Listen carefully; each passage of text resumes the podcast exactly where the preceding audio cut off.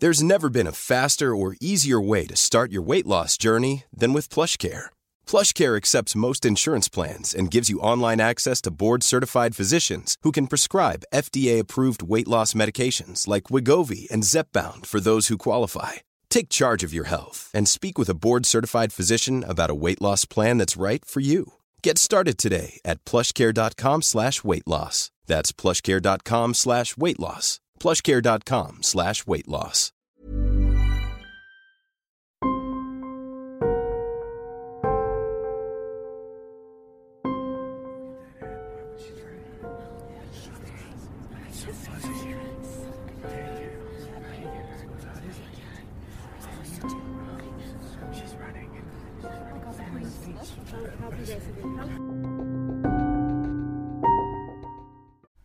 Herzlich willkommen zur 17. Folge von Mordgeflüster, einem True Crime Podcast mit Fällen aus der ganzen Welt. Mein Name ist Lisa. Und mein Name ist Marie.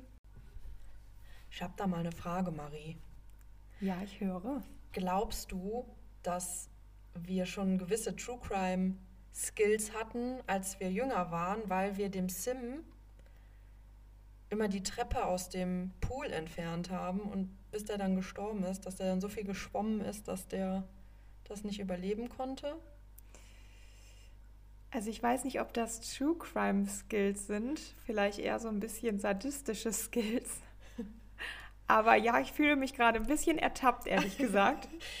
ich habe da die Tage mit einer Freundin mhm. drüber geredet und dann ist aufgefallen, dass es irgendwie jeder gemacht hat.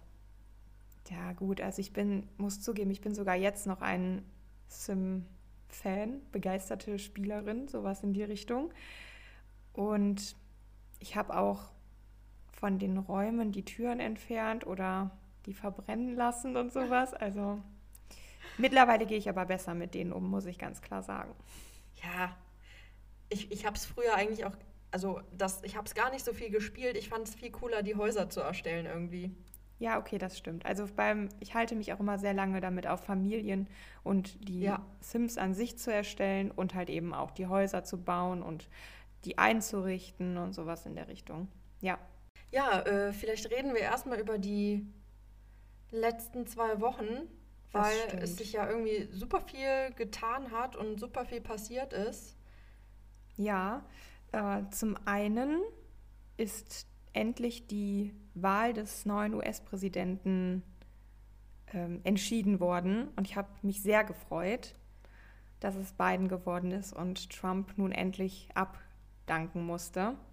Ja, ich habe auch, also das war ja wirklich eine, eine Farce. Das hat ja, also das war, man war ja so aufgeregt und also ich bin auch jetzt echt froh, dass das Ergebnis dann doch so geworden ist, wie es war, weil ich habe es schon irgendwie anders vermutet. Ja, ich habe mir auch richtig Sorgen gemacht, dass der jetzt noch mal vier Jahre da schalten und walten darf. Ja. Und bin auch total positiv überrascht, dass das jetzt so ausgegangen ist. Ich fand es aber auch seine Reaktion immer wieder zwischendurch so zum Fremdschämen. Aber das ist ähm, so typisch er, ne? Das muss mhm. man ja auch echt sagen. Und was ich natürlich auch immer sagen muss, ist natürlich, äh, ja, beiden okay, aber man sollte halt immer gucken, was ist jetzt das schlimmere Übel und da. Okay, ja, ich wir, bin ganz ich, froh, dass er diese Frau noch an seiner genau. Seite hat und hoffe, dass sie bald übernimmt. Richtig. Und das wäre natürlich das, grandios, wenn eine ähm, wenn es eine Präsidentin gäbe, ne? Das wäre ja. schon Wahnsinn. Genau. Das stimmt. Ja, außerdem ähm, sind auch wieder tragische Ereignisse passiert in Wien, über die wir vielleicht mal ganz kurz mit euch sprechen wollen. Ähm, vielleicht als kurzer Reminder, weil ich nicht weiß, ähm, Vielleicht gibt es Leute, die das nicht richtig mitbekommen haben. Denn am äh, 2. November ist ein äh, IS-Sympathisant in Wien im beliebten Bermuda-Dreieck, das ist so ein, ja, ein Viertel, in dem sich ganz viele Lokale befinden, eingetroffen und hat dann gegen 20 Uhr vier Personen erschossen und mindestens 23 weitere Menschen zum Teil sehr schwer verletzt. Und der Angreifer wurde dann nach neun Minuten von einer Sondereinheit durch einen tödlichen Schuss gestoppt. Und der getötete Terrorist trug außerdem einen Sprengstoffgürtel, der sich aber dann glücklicherweise nach näheren Untersuchungen des Entschärfungsdienstes als Attrappe herausgestellt hat. Kurz als was, damit ihr wisst, was passiert ist. Das ist unfassbar tragisch schon wieder, weil es schon wieder diese Leute trifft, die eigentlich ähm, ja einen Tag vor dem Lockdown, vor diesem Light-Lockdown, der eben auch in äh, Wien ähm, absolviert werden muss, ähm, ja nochmal essen gegangen sind und dann wieder auf so eine bestialische Art und Weise da ja niedergestreckt werden von jemandem, der seinen Hass da kundtun muss. Mhm. Aber wie krass ist das bitte, dass der Angreifer einfach schon nach neun Minuten gestoppt wurde? Ich ja. finde das ähm, sowas von krass, wie schnell die da reagiert haben. Zum Glück. Ja, wirklich. Ja, das ist Glück. Also ich fand es ganz erschreckend, auch diese Videos, die dann direkt überall verteilt ja, wurden haben, ja. und ähm, fand das auch total unangemessen. Also irgendwie hatte ich das Gefühl, dass sich die Presse nur darauf gestürzt hat mhm. und da mhm. wurde einfach Videos gezeigt, wo dann Menschen erschossen ja. werden. Und ich finde, diese ganze Sache ist so schon schlimm und grausam genug und ich finde, das muss nicht auch noch mit diesen Videos unterstrichen werden. Mhm. Ähm, ja, also ich glaube, niemand möchte, dass Videos geteilt werden, wo nee. dann vielleicht deine Angehörigen ähm, gerade umgebracht werden. Und ne? vor allen Dingen siehst du nachher dieses Video, bevor du es überhaupt weißt. Also genau, also du ja und du, du wirst einfach da damit ich wollte gerade sagen belästigt, aber du kannst selber nicht entscheiden, will ich sowas überhaupt sehen oder nicht. Es wird dir einfach vor die Nase gesetzt und ähm, ja, ich fand das schon ja, echt schlimm. Stimmt. Ja, einer meiner Cousins, der wohnt tatsächlich schon seit etlichen Jahren in Wien und deswegen fühlt sich das auch äh, ganz furchtbar an, weil mhm. man halt auch irgendwie so eine Verbundenheit zu dieser Stadt hat. Und ähm, ich mag Wien echt sehr gerne. Ja, ich war leider noch nie da, aber es steht auf jeden Fall auf meiner Ja, Bucketlist. das solltest du wirklich. Es ist wirklich unfassbar schön dort. Also sobald Corona das wieder zulässt, solltest du da vielleicht wirklich mal hin. Das ist wirklich, ja. es ist wirklich vielleicht schön. Schaffen wir es ja mal zusammen nett. dahin. Ja, das könnten wir vielleicht mal machen, weil Wien hat natürlich auch eine super, ähm, die sind sehr True Crime ähm, affin. Da gibt es sehr, sehr viele Museen und ja, kann man sehr das viel hört sehen. Sich gut an. Sollten wir vielleicht mal wirklich machen. Und dann vielleicht äh, Fälle aus der Wiener Geschichte nehmen. Ja, genau. Und dann nehmen wir unsere Folge in Wien auf. Richtig. Dann kommen wir jetzt zu unserer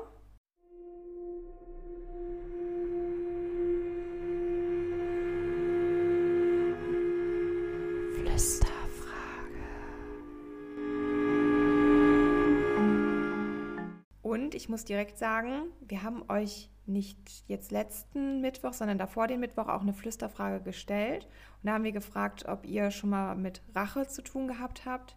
Aber da haben wir ganz wenig Resonanz nur drauf bekommen. Vielleicht seid ihr alle nicht so rachsüchtig oder äh, niemand hat sich an euch gerecht oder es war einfach zu unangenehm, das zu erzählen. Aber wir haben uns ähm, eigentlich auch dazu entschieden, diese Frage zu stellen, weil die zu einem bestimmten Fall passt, der eigentlich heute kommen sollte. Wir haben uns aber doch dagegen entschieden. Da erzählt Lisa gleich noch was zu, aus welchem Grund. Aber dafür haben wir uns jetzt ähm, überlegt, dass wir die Fragen beantworten, die ihr uns letzten Sonntag stellen konntet. Und dann fangen wir doch einfach mal mit der ersten an. Lisa, wie und wo haben wir uns kennengelernt?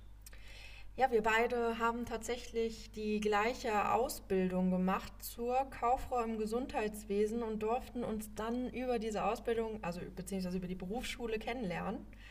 Und irgendwie war das auch gleich Liebe auf den ersten Blick, denn wir, ich weiß noch, direkt am ersten Tag haben wir uns auch äh, gefunden. Ne? Ja, das stimmt.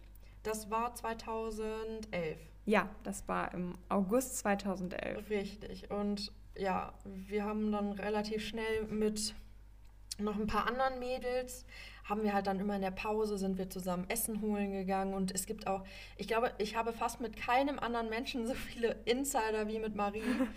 es ging halt direkt von Anfang an auch los und äh, ja, seitdem kämpfen wir Seite an Seite. das ist korrekt. Da passt noch eine andere Frage gut zu. Ähm, wir wurden gefragt, was wir beruflich machen.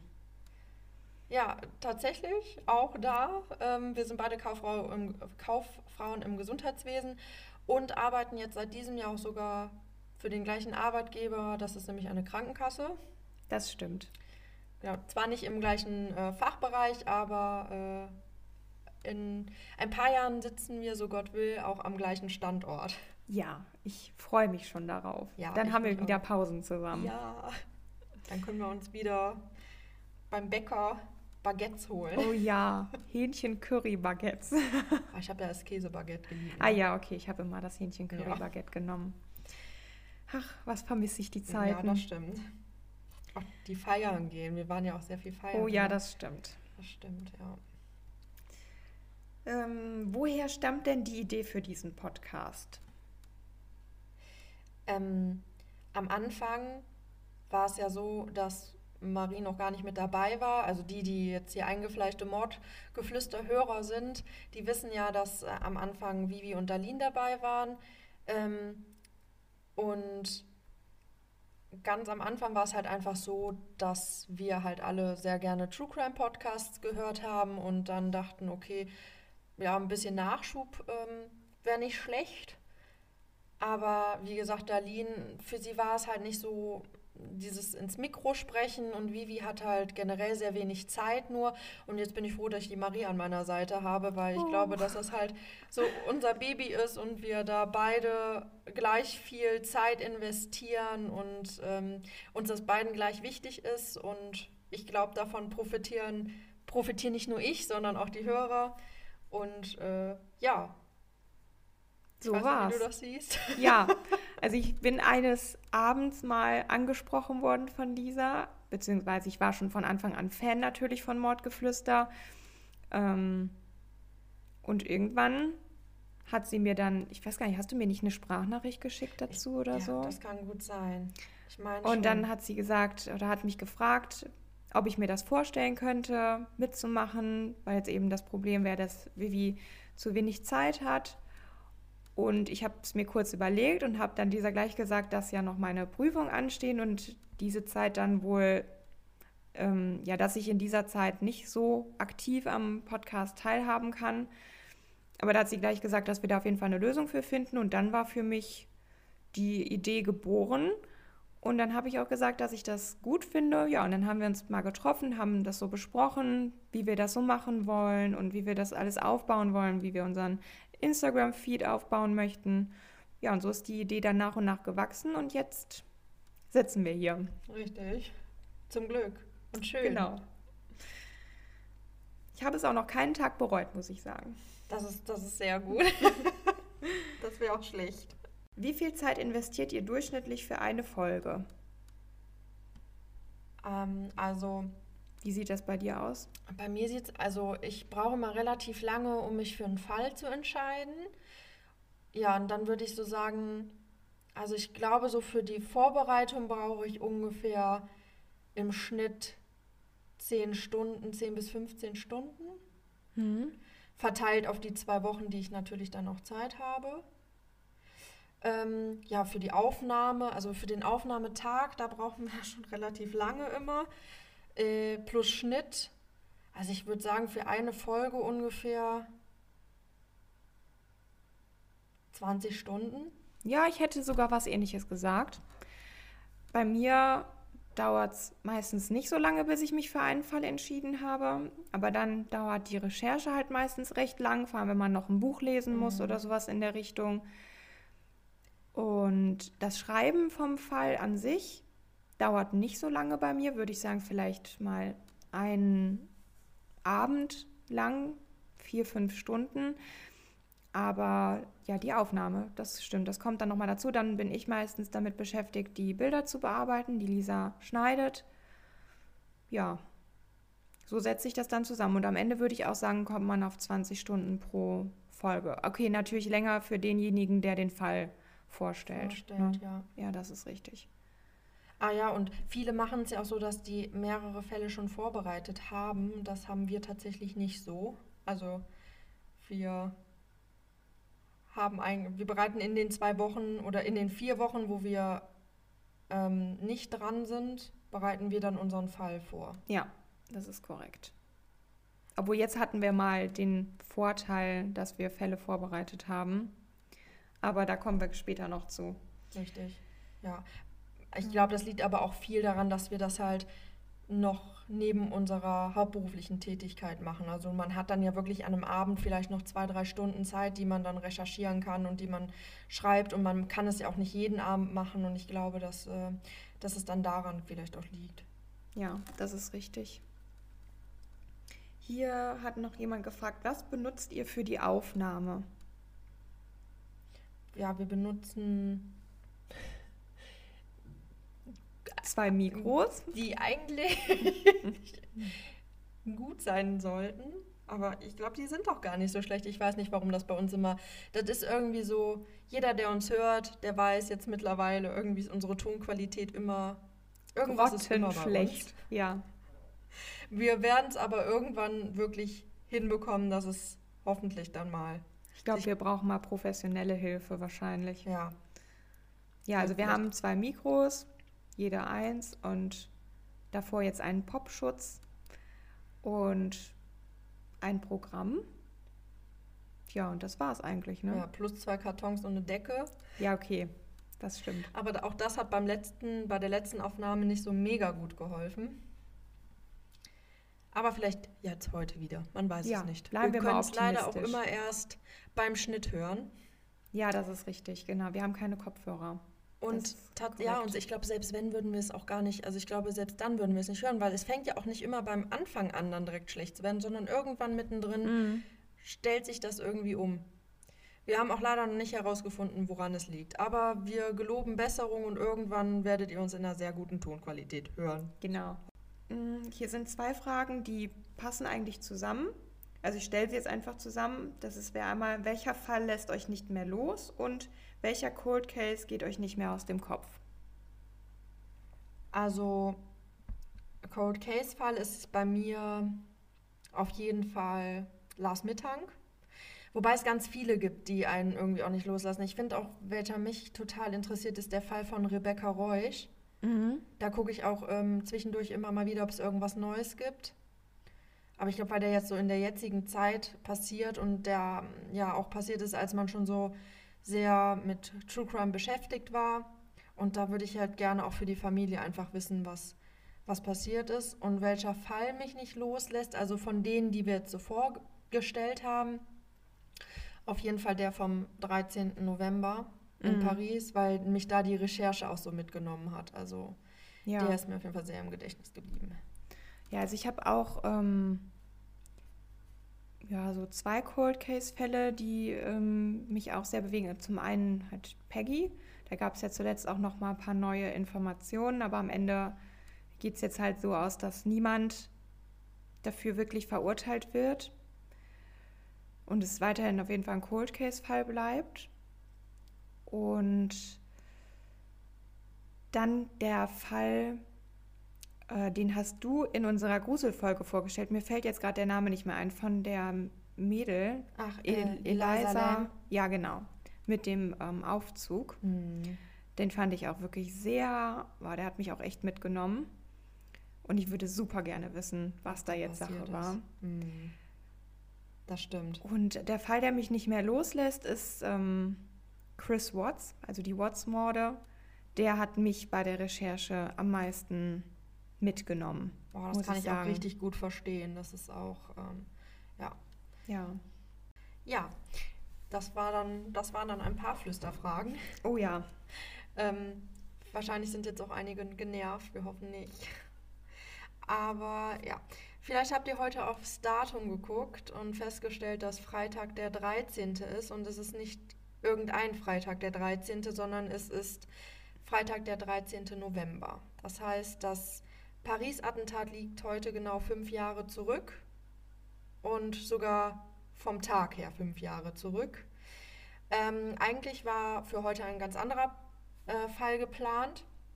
Aber für einige, die uns vielleicht auch auf Instagram schon folgen, ihr habt dann schon mitbekommen, dass äh, wir ja bei einem Buch mitwirken durften, nämlich von dem lieben Adrian Langscheid, der ein Bestsellerautor ist und die Buchreihe ähm, True Crime aus verschiedenen Ländern gestaltet hat. Und wir durften jetzt an dem jetzigen Buch, was jetzt äh, veröffentlicht wird, ähm, von Frankreich True Crime mitwirken und haben da zwei Fälle zu beigesteuert.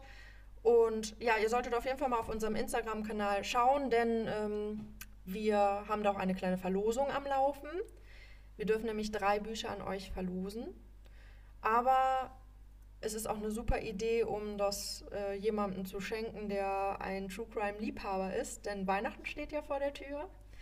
Ja, und äh, eben auch ähm, aufgrund dieses Jahrestages, der jetzt ist, wir haben nämlich einen Fall beigesteuert, der auch über das äh, Paris-Attentat.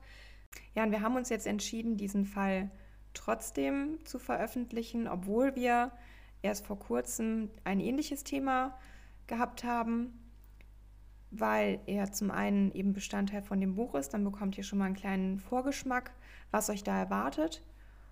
Und weil es jetzt eben auch noch vom Datum her perfekt passt und es ist nochmal eine andere Seite, die da beleuchtet wird. Und ich finde, also ich kenne die Geschichte in diesem Fall von Lisa schon, aber nichtsdestotrotz ist sie auf jeden Fall absolut hörenswert und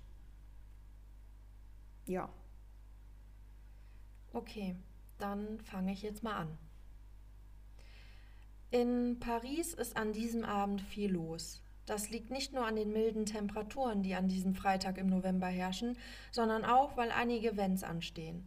Zum einen spielt die deutsche Fußballnationalmannschaft gegen die Franzosen und zum anderen findet an diesem Abend im Konzertsaal des Bataclan die US-amerikanische Heavy-Metal-Band Eagles of the Death Metal statt. Mit seinen Drachen, Fahnen und Laternen ist das Kulturzentrum mit der auffallend orientalischen Architektur die perfekte Kultstätte für die Pariser Künstlerszene. Auch Hélène Mual-Lery hat sich Karten für das Konzert gekauft und möchte an diesem Abend ausgelassen feiern. Antoine, ihr Ehemann, freut sich für seine Frau und bleibt in der Zeit bei ihrem gemeinsamen Sohn Melville zu Hause. Dieser ist rasch eingeschlafen, nachdem Helene das Haus verlassen und sich auf den Weg zum Bataclan gemacht hat. Antoine entscheidet sich dazu, auf seine Frau zu warten und liest das Buch, das er gerade erst vor kurzem angefangen hat zu lesen. Die beiden sind seit zwölf Jahren ein Paar, ein unschlagbares Team. Sie haben sich bei einem Konzertbesuch kennengelernt. Antoine hatte Angst, dass es bei dem Tanz an diesem Abend bleibt, aber zum Glück empfand Helene gleich dasselbe für ihn und so kam es am Ende des Abends zu einem ersten Kuss.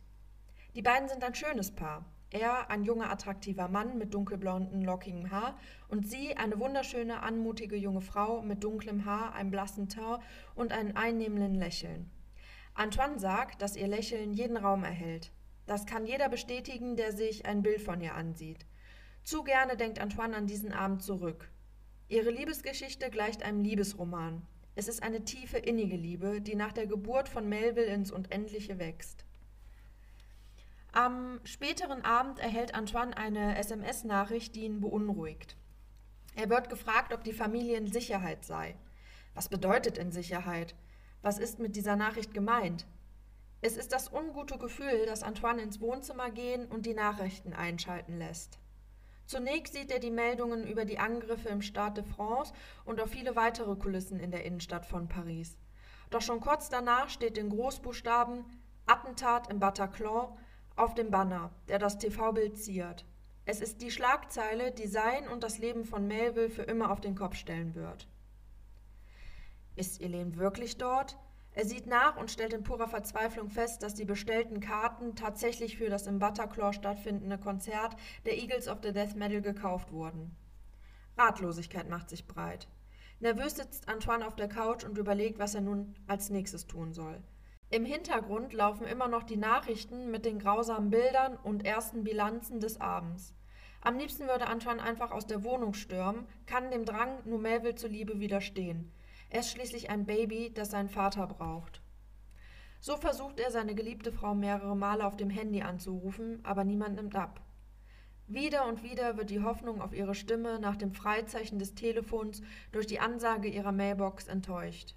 Vielleicht ist zu viel los. Vielleicht hat sie ihr Handy auf dem Weg nach draußen verloren. Mit jedem unbeantworteten Anruf wird Antoines Herz schwerer und die Verzweiflung größer. Sein Bruder ruft an und nachdem er hört, dass Helene im Bataclan nicht zu erreichen ist, macht er sich umgehend mit der gemeinsamen Schwester auf den Weg zum Haus der Familie Lery. Die drei sitzen nun vor dem Fernseher und verfolgen die Nachrichten.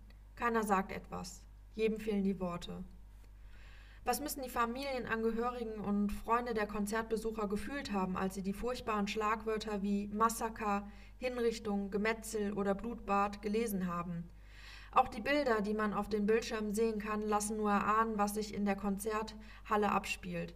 Immer wieder beobachtet man Schusswechsel mit der Polizei, hört Explosionen oder sieht panische Menschen durch die Straßen irren.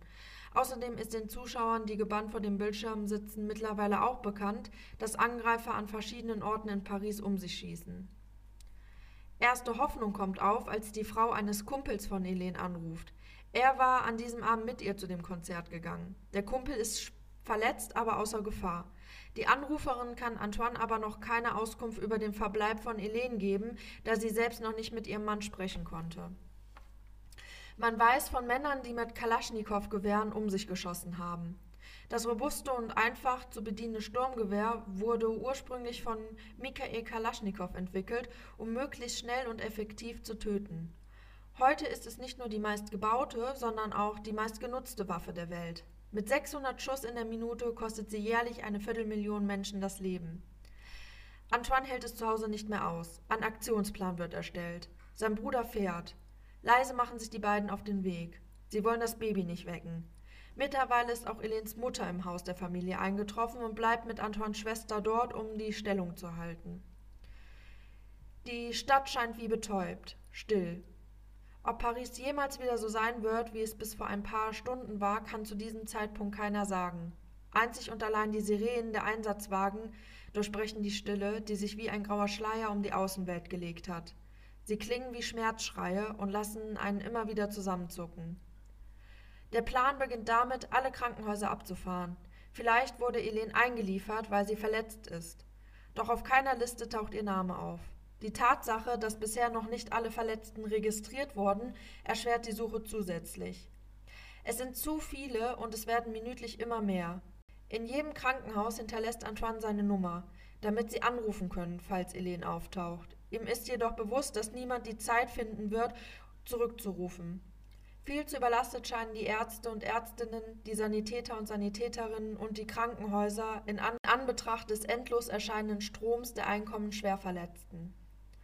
So sucht der Familienvater weiter. Er kann und will nicht aufgeben, bis er seine Frau findet.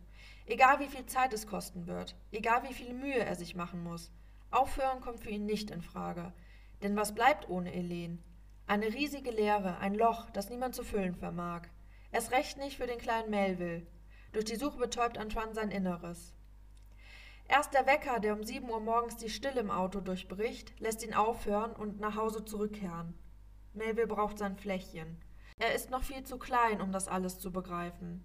Melville wartet, dass seine Mutter nach Hause kommt und Antoine wartet seit über zwölf Stunden auf eine Nachricht über den Verbleib seiner Frau. Auch am Abend des 14. Novembers hat er noch immer keine Ahnung, wo Helene steckt. Bisher konnte er auch nirgends eine Information erhalten. Auch an diesem Abend schläft Melville ohne seine Mutter ein. Als später das Telefon klingelt, ist es Helens Schwester. Gefasst nimmt Antoine den Hörer in die Hand. Dann erscheint es, als würde sein Herz aus der Brust gerissen werden. Seine Beine werden schwach und er muss sich setzen. Es ist eine lebensverändernde Nachricht, die Elens Schwester überbringt. Elen ist tot. Die von allen geliebte und geschätzte Ehefrau, Tochter, Schwester und Freundin wird nie wieder nach Hause kommen und für immer ein Loch hinterlassen bei denen, die sie umgeben hat. Die Attentäter, die an diesem Abend im Namen des Islamischen Staates, dem IS, töten, starten ihre Vernichtungsserie am Stade de France. Dort detonieren die Sprengstoffgürtel dreier Angreifer. Glücklicherweise hat es keiner von ihnen wie geplant ins Stadioninnere geschafft. Allerdings reißen sie dort einige Menschen mit in den Tod. Die Detonationen sind live bei dem Freundschaftsspiel der Nationalmannschaften in 66 Ländern zu hören. Das war erst der Anfang dieser Mordserie. Einige Cafés und Restaurants im Inneren von Paris werden angegriffen. Immer wieder hält ein schwarzer Seat Leon verschiedenen Orten, aus ihm steigen Männer mit Kalaschnikow-Gewehren und schießen wild um sich. Paris wird mit einer Wucht getroffen, die sich nur schwer in Worte fassen lässt. Da, wo zuvor fröhliche Menschen sitzen, ausgelassen ihr Leben feiern und sich absolut sicher fühlen, zeigt sich nun ein Bild der Verwüstung. In einem Café werden 22 Leute umgebracht. 22 Menschen an einem Ort, wo nur 28 Personen sitzen können. Die Anzahl der Toten steigt minütlich. Die Anschlagserie endet im Bataclan. Während die Eagles of the Death Metal eines ihrer bekannten Lieder spielen und alle ausgelassen feiern, stürmen drei Terroristen den Konzertsaal und fangen an, mit Sturmgewehren auf die Konzertbesucher zu feuern. Sie erschießen alles, was sich bewegt, bevor sie eine Reihe an Geisel nehmen und sich letztendlich selbst in die Luft sprengen. Die Bergungen der Menschen, die sich versteckt haben, dauern noch bis zum nächsten Tag an. Das Bild, welches sich der Einsatzkräfte an allen Orten zeigt, ist so verstörend, dass viele noch am selben Abend psychologische Hilfe in Anspruch nehmen müssen. Unter den Opfern, die im Bataclan erschossen werden, ist auch Helene. Sie war mit dem Freund zu dem Konzert gefahren. Als sie eintrafen, tranken sie zusammen Bier an der Bar, bevor sie sich auf den Weg in den Orchestergraben machten, um das Konzert zu genießen.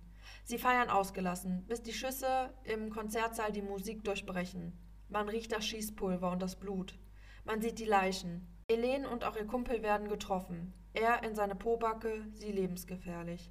Helene stirbt in seinen Armen. Die wunderschöne junge Frau wird mitten aus dem Leben gerissen. Es sind die ersten Selbstmordattentate in Frankreich. Paris ist am Samstag wie in einem grauen Schleier gehüllt. Alles ist anders. Wird das Leben hier jemals wieder normal sein? Werden die Menschen in Paris, in der Stadt von Freiheit, wo das Wort Liberté so große Bedeutung hat, jemals wieder in Frieden leben können? Die Attentäter treffen mit ihren Anschlägen genau das, was sie treffen wollen. Die westliche Kultur, die junge Menschen und die Freiheit. Nicht nur in Paris ist alles anders, auch das Leben von Antoine und seinem Sohn ändert sich von nun an völlig. Sogar Melville kann das erkennen. Er kann sich zwar noch nicht äußern, aber an seinem Verhalten sieht man deutlich, dass ihm seine Mutter fehlt, die bisher nie länger als einen Abend von ihm fort gewesen ist. Antoine versucht seinen Tag so gut es geht zu gestalten. Währenddessen denkt er darüber nach, wie er Melville erklärt, dass Mama nie wieder nach Hause zurückkommt. Aber wie macht man das? Sanft erklärte ihm, dass Elen einen Unfall gehabt hat und nicht zurückkommen kann, so sehr sie es sich auch wünschen würde. Melville begreift es sofort. Er weint so, wie Antoine seinen Sohn bisher noch nie hat weinen sehen. Es ist tiefe Traurigkeit, die das Kleinkind bisher noch nie spüren musste. Viel zu kurz waren die 17 Monate, die die drei zusammen verbracht haben. Am 16. November muss Antoine zu Helene in die Gerichtsmedizin. Es ist der Montag danach. Bisher hat er versucht, den Diskussionen und Erzählungen keine Beachtung zu schenken aus Angst vor der grausamen Wahrheit über die Ereignisse, die das Leben seiner Frau gefordert und sein und Melvits Leben aus dem Ruder gebracht haben. Für Antoine ist es wichtig, sich dem Schicksal zu stellen, all dem nicht mit Zorn entgegenzutreten, das Geschehene nicht zu verdrängen, vielmehr sein eigenes Leben und Schicksal in die Hand zu nehmen, um irgendwie weiterzumachen. An seiner Seite sind Elens Mutter und ihre Schwester. Gemeinsam betreten sie die Gerichtsmedizin. Die beiden können verstehen, dass sich Antoine alleine von seiner Frau verabschieden möchte. Während des Abschiednehmens sind die beiden durch eine Glaswand voneinander getrennt. In seinem Kopf spielt sich ihre gemeinsame Zeit ab, wie die beiden sich auf einem Konzert kennengelernt haben, ihre Hochzeit, die Geburt von Melville und all die Liebe, die zwischen den beiden geherrscht hat. Antoine findet, Helene sieht genauso schön aus, wie sie immer war. Er weint spricht mit ihr und muss dann ein letztes Mal Abschied nehmen. Ab jetzt sind Melville und er auf sich allein gestellt. Zeit zum Trauern gibt es erstmal nicht. Er und Elens Familie müssen alles weitere besprechen, die Beisetzung planen, aber auch sein Sohn braucht seine volle Aufmerksamkeit. Antoine entscheidet sich, dass die Attentäter, die am Freitag, den 13. November 2015 130 Menschen auf bestialische Art und Weise getötet haben, seinen Hass nicht bekommen werden. Er schreibt dazu einen bewegenden Text, der schnell um die ganze Welt geht. Seinen Text beendet er mit den Worten Ich will euch jetzt keine Zeit mehr opfern. Ich muss mich um Melville kümmern, der gerade aus seinem Mittagsschlaf aufgewacht ist. Er ist gerade einmal 17 Monate alt. Er wird seinen Nachmittagssnack essen wie jeden Tag, dann werden wir wie jeden Tag zusammen spielen und sein ganzes Leben lang wird dieser kleine Junge euch beleidigen, weil er glücklich und frei ist. Denn nein, auch seinen Hass bekommt ihr nicht. Antoine Lérys Brief wird zu einer Hommage. Die Zeilen Mein Hass bekommt ihr nicht zu einer Parole für eine Bewegung. Die Menschen nehmen sich ein Vorbild an ihm. Er spendet mit seinen Worten vielen sehr viel Trost. So gehen tausend Leute am Sonntag, zwei Tage nach den Anschlägen, vor die Türe. Sie wollen den Attentätern die Stirn bieten und einen Appell an die ganze Welt richten. Frankreich wird sich nicht unterkriegen lassen. Es finden Trauermärsche in der gesamten Stadt statt, an denen auch einige Politiker teilnehmen. Blumenmeere werden an den Anschlagsorten niedergelegt und Paris strotzt nur so vor Leben. Die ganze Welt zeigt sich solidarisch und so werden verschiedene bekannte Gebäude der ganzen Welt in der französischen Trikolore beleuchtet. Frankreich ist nicht allein. Dennoch ist auch Angst da, das merkt man beispielsweise, als ein Ballon zerplatzt und eine Massenpanik ausgelöst wird. Schnell stellt Antoine jedoch fest, dass sich die Welt weiterdreht. Für die, die eine geliebte Person verlieren, bleibt die Welt stehen, aber für alle anderen dreht sie sich einfach weiter, fast als wäre nichts passiert. Allerdings gibt es auch die, die Antoine ungefragt helfen wollen. So werden ihm Checks geschickt, kostenlose Reiseangebote gemacht und die Mütter aus der Krippe fangen an, für Melville und ihn zu kochen. Die Mütter machen sich unfassbar viel Mühe. Außerdem erreichen ihn eine Anzahl an Briefen und Postkarten. Die Menschen um ihn herum akzeptieren, dass in seinem und auch in dem Leben von Melville nie wieder alles gut sein wird. Die geliebte Frau und Mama ist weg und wird auch nie mehr wiederkommen. Nie wieder Geschichten vorlesen, Lieder singen, ihre beiden Männer kuscheln oder küssen. Diesmal kann sie den Schmerz nicht wegpusten. Sie hinterlässt eine Lücke, die sich niemals wieder komplett schließen lässt. Sie behalten einige der Rituale bei, wie das Baden. Das haben sie früher oft zu dritt gemacht. Dabei wurde viel gelacht. Heute nicht mehr ganz so viel. Immer wieder muss Antoine nun Dinge tun, die vorher Helene erledigt hat. Zum Beispiel das Nägelschneiden. Alles bringt er sich allein bei, denn Helene kann er nicht mehr fragen und um einen Rat bitten. Bald ist es an der Zeit, ihre Sachen wegzuräumen. Die Wäsche, die sie vor ihrem Tod noch in die Kleidertonne geschmissen hat, bewahrt Antoine auf. Sie riecht noch nach ihr. Immer wenn ihm danach ist, drückt er seine Nase tief in die Kleidungsstücke, um sich in die Zeit zurückzubegeben, in der die Familie noch vollständig war, in der Hoffnung, dass ihr Duft niemals verschwindet. Der schlimmste Tag ist der von Elens Beisetzung. Antoine kann nicht sprechen. Er entscheidet sich, einen Brief vorzutragen, den er im Namen von Melville an Helene geschrieben hat. Dieser Brief ist voller Zärtlichkeit und Liebe und zeigt die Gefühle so genau, dass man es kaum aushalten kann, den Worten zu folgen. Nachdem er den Brief fertig geschrieben hat, beginnt er auch direkt damit, ein Buch zu schreiben, um das Geschehene zu verarbeiten. Ein Buch wollte er immer schreiben, allerdings nicht so eins. Der Titel lautet Mein Hass bekommt ihr nicht und beschreibt die Tage um Helens Tod.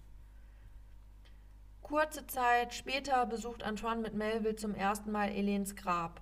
Es ist nicht fair, seinem Kind die Wahrheit vorzuenthalten, aber wie erklärt man einem Kleinkind Sterben, Tod, Beerdigung und Grab? Er versucht es und Melville versteht. Er versteht viel mehr, als man ihm zugetraut hätte. Nun gibt es nur noch die beiden, ein Team von Abenteurern, so haben sie sich selbst getauft, und gemeinsam werden sie es schaffen und sich Halt geben, ein Leben lang. Dies ist eine Geschichte von vielen, die man an dem Abend des 13. November 2015 hätte erzählen können. So viele Menschen mussten aufgrund der bestialischen Taten ihr Leben lassen. Es ist wichtig, keine Person zu vergessen und ihre Geschichten zu erzählen. Außerdem sollte die Solidarität, die sich während und nach den Anschlägen gezeigt hat, niemals erlöschen. Menschen öffnen in den schweren Stunden Wildfremden ihre Wohnungen, um ihnen Zuflucht zu bieten. Einsatzkräfte, die an dem Abend um jedes Leben kämpfen, haben sich selbst in Gefahr gebracht, um zu helfen. Es gibt so viele Menschen, die eine Mutter, Vater, Kind, Freund, Bekannten oder Angehörigen verloren haben und ihr Leben nun ohne die geliebte Person weiterleben müssen. Wir dürfen den Hass nicht schüren, sondern müssen ihn im Keim ersticken. Vielen ist Antoine mit seinem Buch Mein Hass bekommt ihr nicht und seiner Botschaft, den Tätern keinen Raum zu lassen, ein Vorbild. Paris hat diesen Anschlag überlebt und sich an diesem Abend neu formiert. Die Stadt und ihre Anwohner sind stärker geworden. Fluctua ne mergitur, getroffen, aber nicht gefallen. Ich kannte ihn schon und trotzdem ist es wieder so unfassbar traurig. Ja. Ich bin einfach wieder komplett betroffen. Das war auch, also ich hatte, also wir haben ja am Anfang uns zwei Fälle für dieses Buch ausgesucht und wir hatten uns eigentlich an sich zwei andere Fälle ähm, ja, ausgesucht. Dann, sonst hätte ich auch, glaube ich, vor ein paar Wochen den Fall von Paris noch gar nicht gemacht. Mhm. Aber ich habe mich mit dem anderen Fall nicht so wohl gefühlt, deswegen haben wir uns dann nochmal kurzfristig umentschieden. Und irgendwie hatte ich das Gefühl, ich muss diesen Fall machen, weil er ja auch in unserem Podcast, ja, also der hat mir da ja auch sehr viel bedeutet und irgendwie hatte ich das Gefühl, ja, Paris, das zählt jetzt irgendwie auch zu der Geschichte, das ist eins der größten True Crime ja, Geschichten, die es überhaupt gibt. Und die muss eigentlich in, mit in dieses Buch rein. Mhm. Und dann habe ich aber gedacht, na gut, ich will aber jetzt nicht schon wieder die gleiche Geschichte erzählen, sondern jetzt möchte ich irgendwie ja die Geschichte von jemand anderem erzählen, einfach weil man es gibt so viele, die man hätte erzählen können, aber ich wollte ja da irgendwie auch was anderes dann erzählen, weil ich es auch irgendwie blöd gefunden hätte, jetzt immer dann die gleichen ähm, Stories zu erzählen.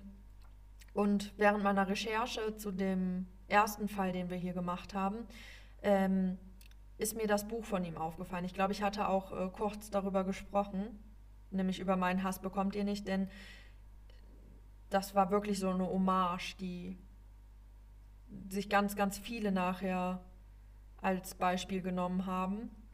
Und dann habe ich dieses Buch gelesen und ich habe so geweint, weil das Buch mit so einer Liebe und Zärtlichkeit geschrieben ist, das ist der absolute Wahnsinn. Und jeder sollte sie sich, also jeder sollte sich dieses Buch einmal durchlesen, weil Antoine hat dieses Buch wirklich mit so viel Liebe für seine Frau geschrieben und das ist so zärtlich und das ist überhaupt nicht irgendwie, es ist nicht verstörend. Ich habe gedacht, das Buch wird wahrscheinlich unfassbar verstörend sein, ist es aber nicht. Es ist es ist unfassbar liebevoll und man merkt halt einfach, wie viel Liebe in dieser Familie geherrscht hat und irgendwie ist das dann auch sehr tröstend. Mhm. Irgendwie ist dieses Buch sehr tröstend. Und ich. ich wollte es halt irgendwie so zusammenschreiben, dass es halt auch für Antoine und für diese Liebe, ja, das irgendwie widerspiegelt und ja, habe mich mit dem Fall dann auch deutlich wohler gefühlt. Mhm. Ja, ich finde, das zeigt auch nochmal wirklich die Menschen, die hinter diesem Ganzen stecken Richtig. und die Schicksale, die dahinter stecken. Und das rüttelt nochmal so wach und zeigt nochmal im Detail, was dann wirklich, man hört dann die Anzahl der Opfer, aber was dann wirklich dahinter steckt, ja. ne? was das für die Angehörigen bedeutet, wie das alles dadurch kaputt geht. Das Leben von Melville ist jetzt dadurch verändert worden und da ist so viel von jemand anderem einfach vorbestimmt worden mhm. und einfach jemand ausgelöscht worden, der so ein wichtiger Bestandteil von dieser ganzen Familie und der Zusammengehörigkeit ist. Und ich Richtig. finde, das ist super, super wichtig, dass genau solche Fälle erzählt werden und dass darauf aufmerksam gemacht wird, weil wir ja auch, wie wir am Anfang der Folge besprochen haben, jetzt der Fall von Wien, wo dann einfach wieder klar wird, das ist nicht weit weg. Nee. Das kann passieren und das kann auch hier in der Nähe passieren. Das kann vielleicht jemanden treffen, der einem selbst am Herzen liegt und es ist einfach super wichtig, dann aber die Message von Antoine zu verbreiten, dass man sich eben nicht davon abschrecken lässt und nicht davon einschränken lässt. Ne? Richtig. Und dass man Hass nicht mit Hass bekämpfen kann. Genau. Das ist super wichtig. Deswegen lest nicht nur Frankreich äh, True Crime, sondern vielleicht kauft ihr euch auch das Buch von, von Antoine und liest das einmal durch, falls euch der Fall halt irgendwie noch interessiert und falls ihr vielleicht noch ein paar mehr Details, weil unter anderem findet man in dem Buch zum Beispiel auch die Rede, ähm, die er geschrieben hat aus Sicht von Melville und das ist herzzerreißend. Ja, das glaube ich. Ja, nach dieser schweren Kost kommen wir jetzt wieder zu einem anderen Thema. Ihr wurdet ja, die, die uns auf Instagram folgen, ähm, ihr wurdet jetzt in der letzten Woche sehr mit Werbung überschwemmt. Vorher gab es sowas auf unserem Podcast nicht. Und oder auf unserem Profil vielmehr und jetzt auf einmal doch, aber ähm, das liegt auch einfach daran, dass wir schon gewachsen sind und dass es einfach auch so ein bisschen Wertschätzung uns gegenüber ist und wir haben da noch einen tollen Partner gefunden. Das ist Podimo. Da habt ihr jetzt auch schon, ich glaube, zwei oder drei, drei Videos gesehen. Da ähm, haben Lisa und ich was ganz Unterhaltsames zustande gebracht. Und für alle die, die jetzt nicht wissen, was Podimo ist, Podimo ist eine Plattform, auf der es auch natürlich ähm, Podcasts zu hören gibt, unter anderem auch viele True Crime Podcasts und natürlich auch Mordgeflüster. Im Moment hat Podimo eine ganz coole Aktion und zwar bieten die statt nur 14 Tagen ein 30 Tage kostenloses Probeabo an. Und dann könnt ihr nämlich nicht nur die normalen ähm, Podcasts euch anhören, sondern ihr bekommt dann ähm, den Zugriff auf die exklusiven Podcasts, die es nur auf Podimo zu hören gibt. Und den Link zu diesem 30 Tage Probeabo den findet ihr unter anderem in unserer Instagram-Bio. Da braucht ihr dann nur draufklicken und werdet sofort zu unserer Seite weitergeleitet. Und ähm, sonst gibt es noch die Möglichkeit, das einfach im Browser-Suchfenster einzugeben. Der Link heißt podimo.de-mordgeflüster mit UE. Ja, und das lohnt sich wirklich. Ähm, Ihr braucht, auch, braucht euch auch keine Sorgen machen, dass ihr dann irgendeine so Abo-Falle tappt oder so. Man kann das jederzeit monatlich kündigen. Und ich finde 30 Tage kostenlos sowas mal testen zu können, einfach mega cool. Das ist ein richtig super Angebot. Und ja, ich würde mich freuen, wenn ihr da mal reinhört und euch das mal selber anschaut, was man da so alles zu finden, was man da alles so finden kann. Ja, also ich würde es auch auf jeden Fall machen, weil es gibt nämlich tatsächlich da auch zum Beispiel von den Mädels von Murder Queens, ähm, die haben noch jetzt einen Podcast, einen zusätzlichen, wo es um so paranormale Geschichten gibt und es gibt relativ wenige ähm, Podcaster, die dieses Thema behandeln. Das finde ich immer mega interessant. Und auch die Mädels von äh, Menschen und Monster haben zum Beispiel einen äh, zweiten Podcast, der exklusiv bei Podimo zu hören ist, nämlich kaltblütig. Also es lohnt sich schon. Das ist richtig. Ja, vielleicht gibt es auch irgendwann mal einen exklusiven Podcast von Mordgeflüster. Aber dafür brauchen wir erstmal ein bisschen mehr Unterstützung von euch. Ja, deswegen. Wir packen euch auf jeden Fall auch nochmal den Link äh, in die Show Notes, würde ich sagen. Ja, das ist eine gute Idee. Das machen wir.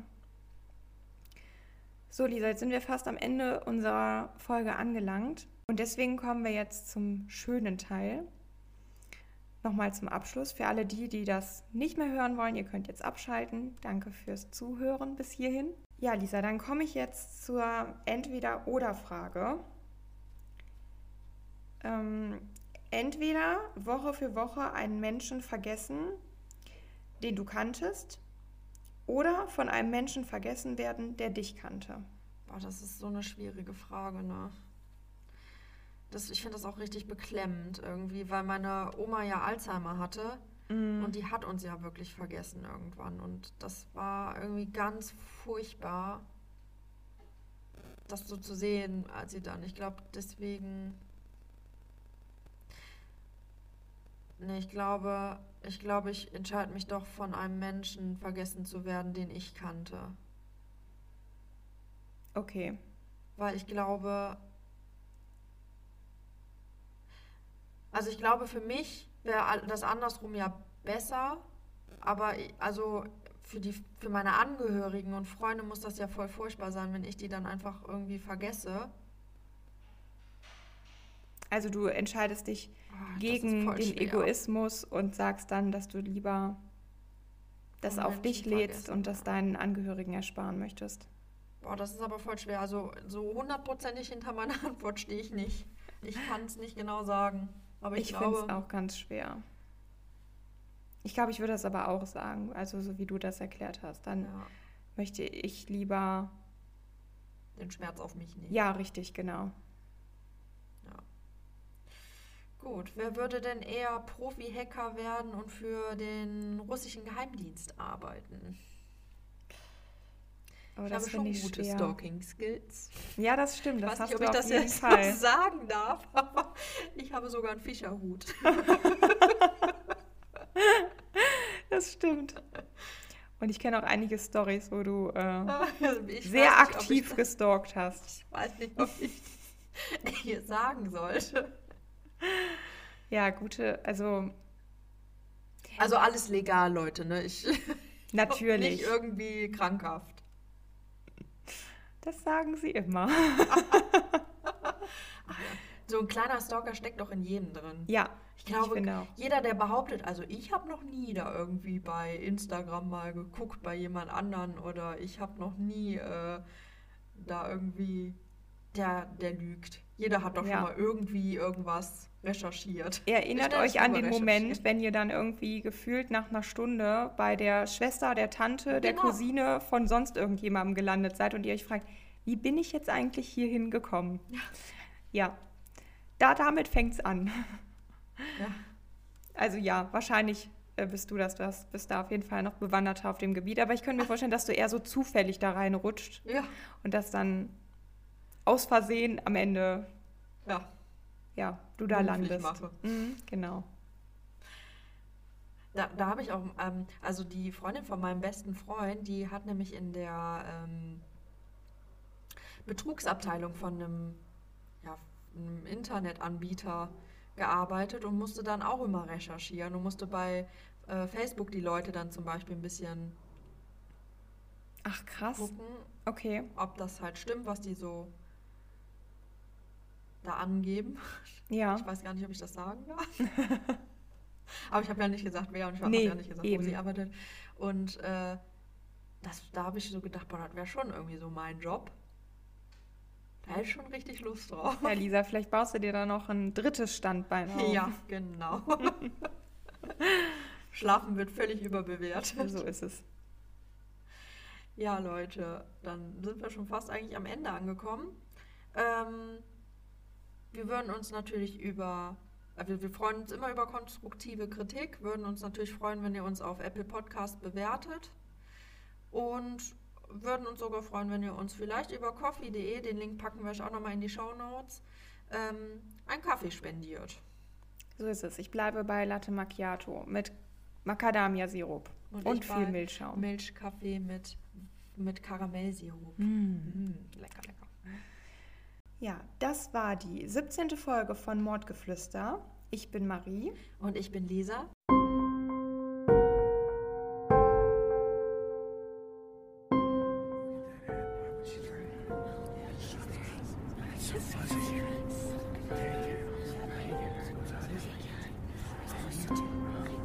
She's running.